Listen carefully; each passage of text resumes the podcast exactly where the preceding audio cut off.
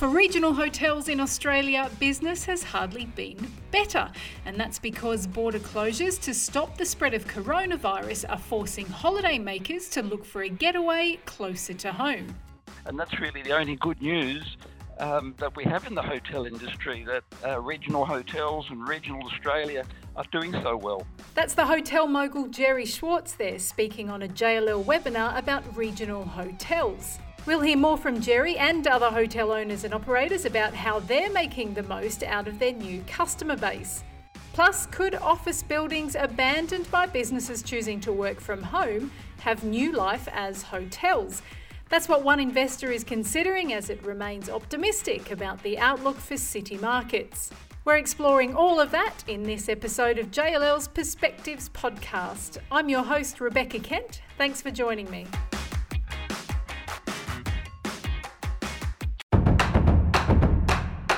So, in Australia's regional hotels, specifically those that can be accessed easily by car or public transport, something really remarkable is happening.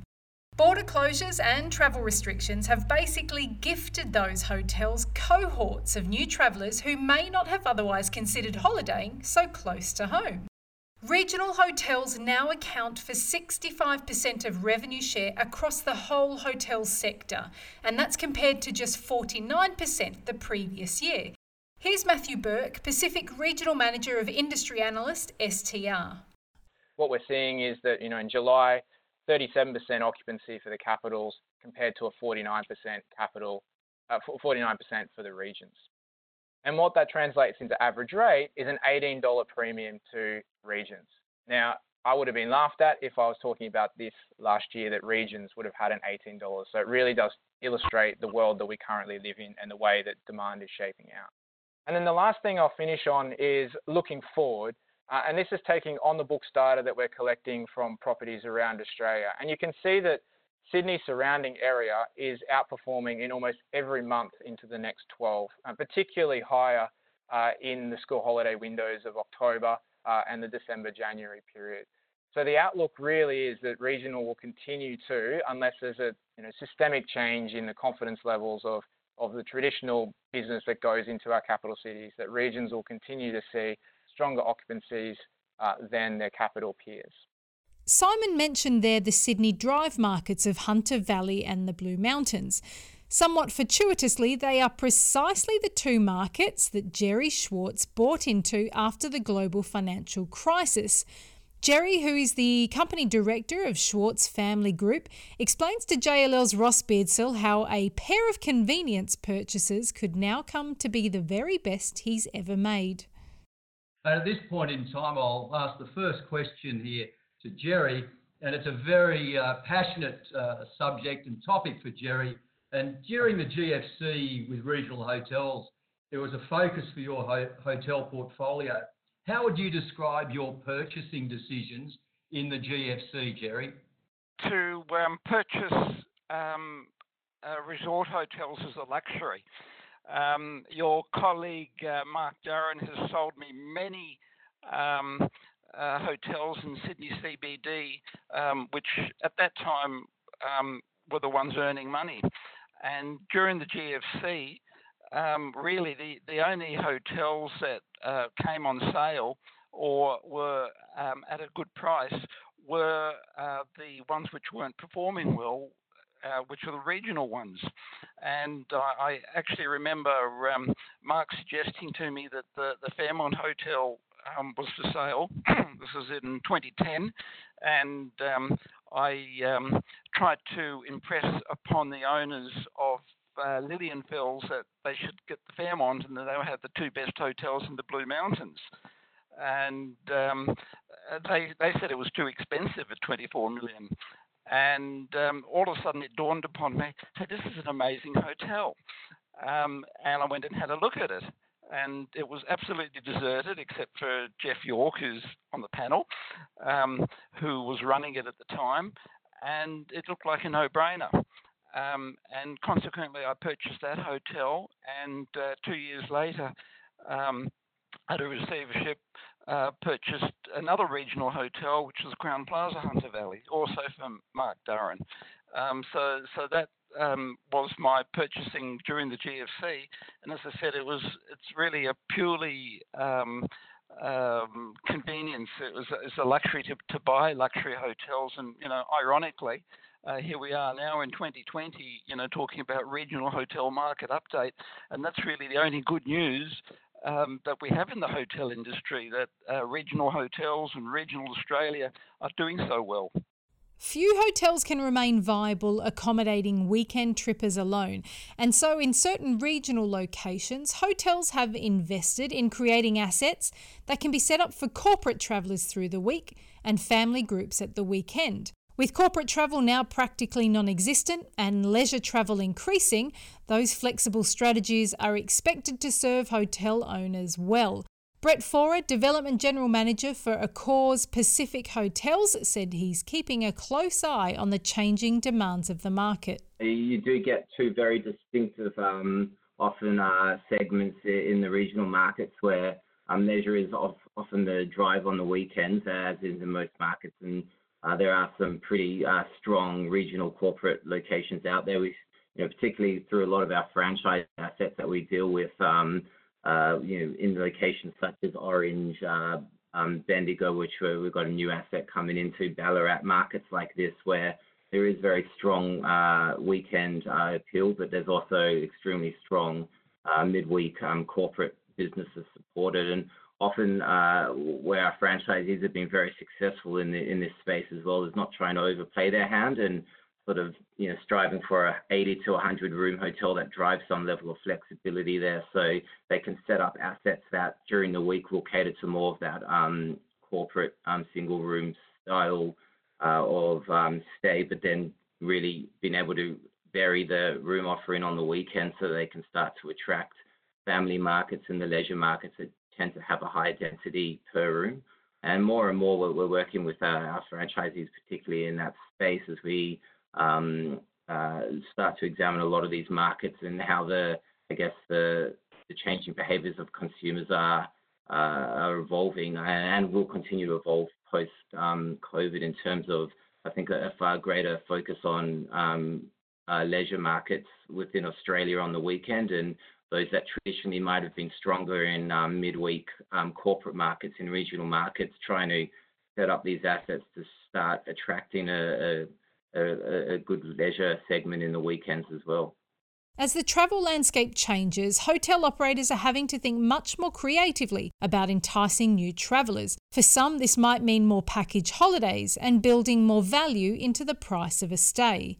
I think for a long time, uh, a lot of Australians have travelled overseas uh, to, to, a lot of resort destinations, and some of the appeal of that has been uh, you know, potentially the all-inclusiveness of sort of of certain resorts or the facilities they provide, and also uh, itineraries uh, that you can sort of uh, book in when you're traveling to, to some of these locations. I think there's a huge opportunity uh, for Australia over the, the, next sort of 18 to 24 months uh, in terms of how we start to reshape and relook at resorts. And I think everyone's been at home for a long time now um, and are tired cooking for themselves and cleaning for themselves and really want to go away, and not have to worry about and really start generating really unique experiences. And I think that's really what we need to be selling right now is come come and stay with us and uh, you know ha- have something that is completely different, carefree that um, you're not having at home right now. And you know a- elements such as whether it is full all inclusive or partially inclusive, um, you know j- just ways to start creatively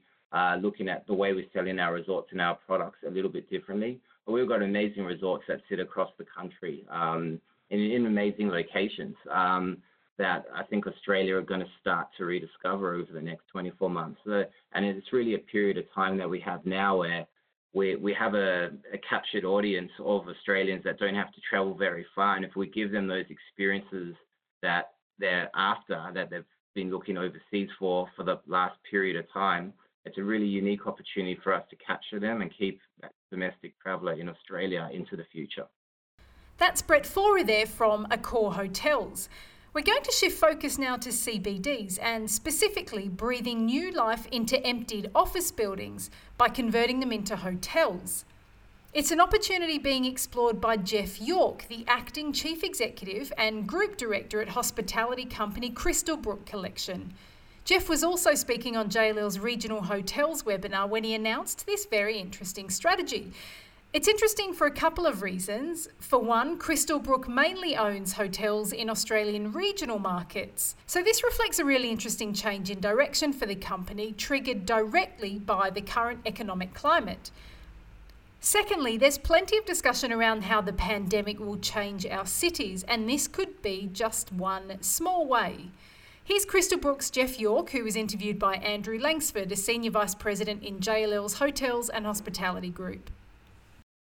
I'll start with you, Geoff York uh, from Crystalbrook. Thanks for joining us.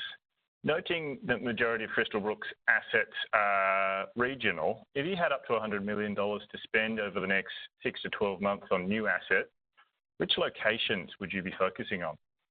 I'll just start by sort of saying, you know, we, we are a developer, owner and operator of our own hotels and on an investment perspective and looking at what we've um, acquired and now operating since we sort of came into being, so it was only some four years ago.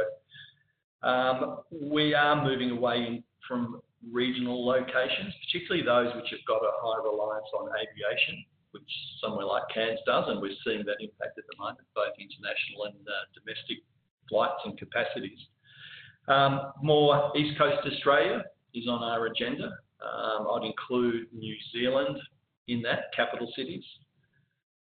Um, and within those capital cities, it is city CBD or just on the fringe um, of that. We're looking at the um, commercial office building market at the moment. You know, there's a lot of talk about could be reduced demand from that. We've all got used to working from home.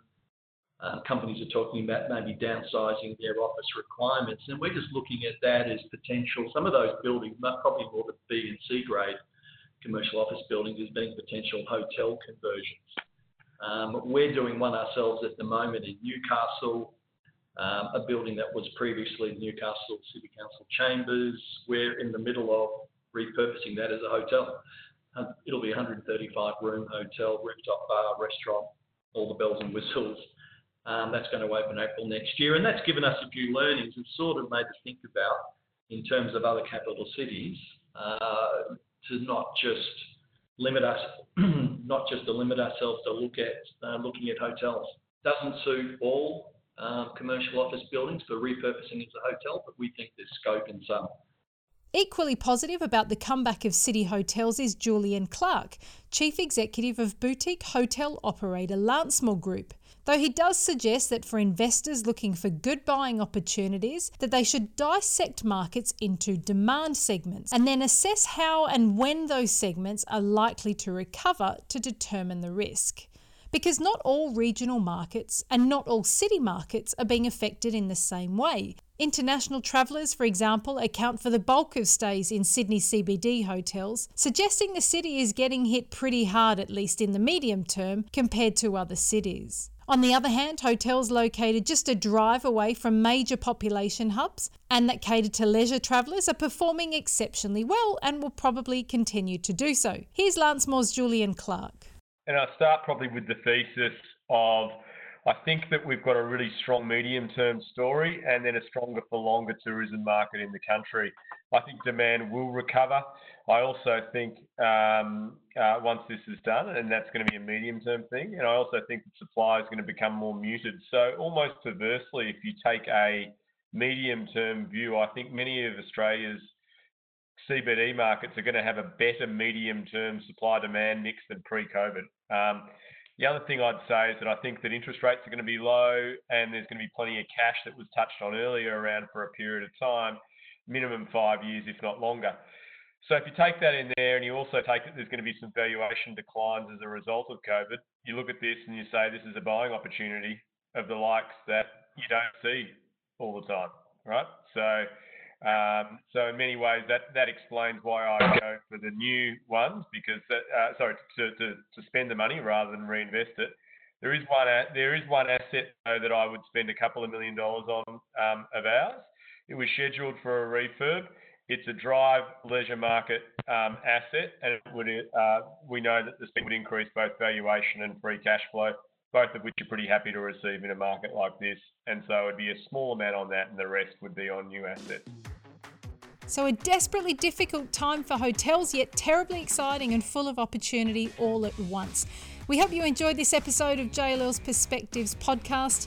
For a more comprehensive understanding of the size, importance, and performance of regional hotels, from an incredibly experienced lineup of speakers, you should definitely watch JLL's Regional Hotels Market Update webinar. Jump on over to jll.com.au forward slash perspectives dash podcast and find this episode for the link. I'm Rebecca Kent. Catch you next time.